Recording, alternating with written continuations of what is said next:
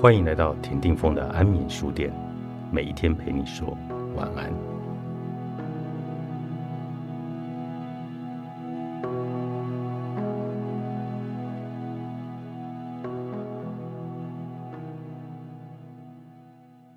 每每听到人们对长者的描述，总能听到这句：“怎么讲都在讲过去，我都听了几百遍了，能不能说点新的？”都在抱怨，难道没有好的过去吗？听久了，听多了，都烦了。要老人家不要再讲了，似乎不近人情。但听多了，自己的心情也会变得愁云惨雾。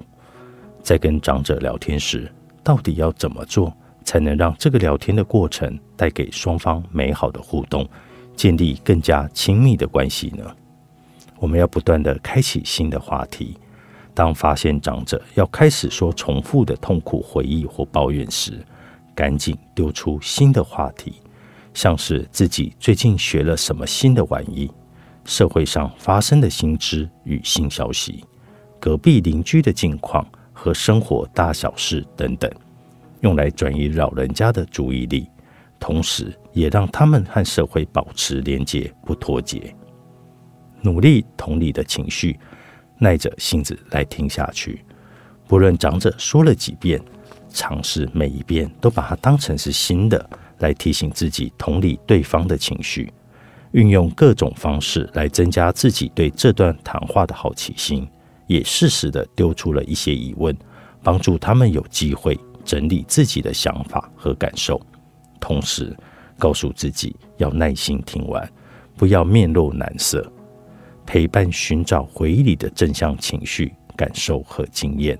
我们可以从人类的记忆与情绪之间的关系来研究中发现，人类的抽象思维，如正直、勇敢、带有理性判断的思维，是储放在额叶中；情绪中枢掌管忧郁、害怕或快乐等情绪，则是位于原始的脑中。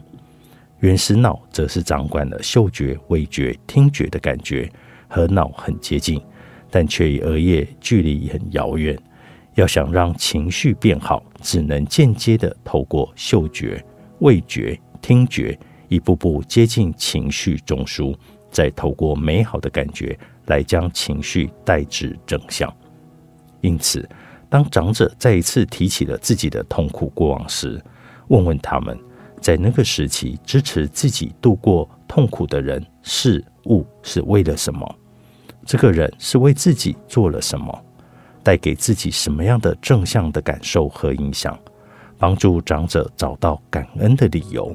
或是运用一个正向的感官经验与回忆，来带动长者的情绪，引导出美好的感受。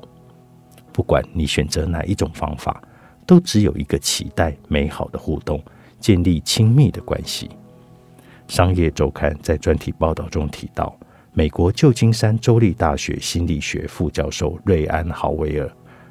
一个人如果以积极的态度享受快乐回忆，他的生活满意度将会高出许多。不用寻求外力，就能为自己创造出安慰与安全的来源。